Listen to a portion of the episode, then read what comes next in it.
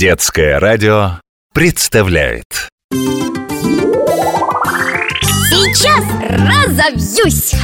А почему елку часто украшают именно шариками? В старину на праздничное дерево вешали яблоки, орехи, даже яйца О как!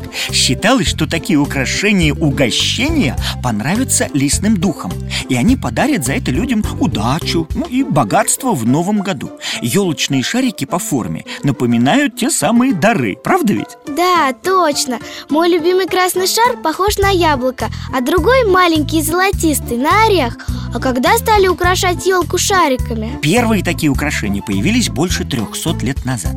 Их делали по заказу очень важных персон. И стоили они, кстати, очень-очень дорого. Они были стеклянные? Верно, шары создавали из прозрачного и цветного стекла.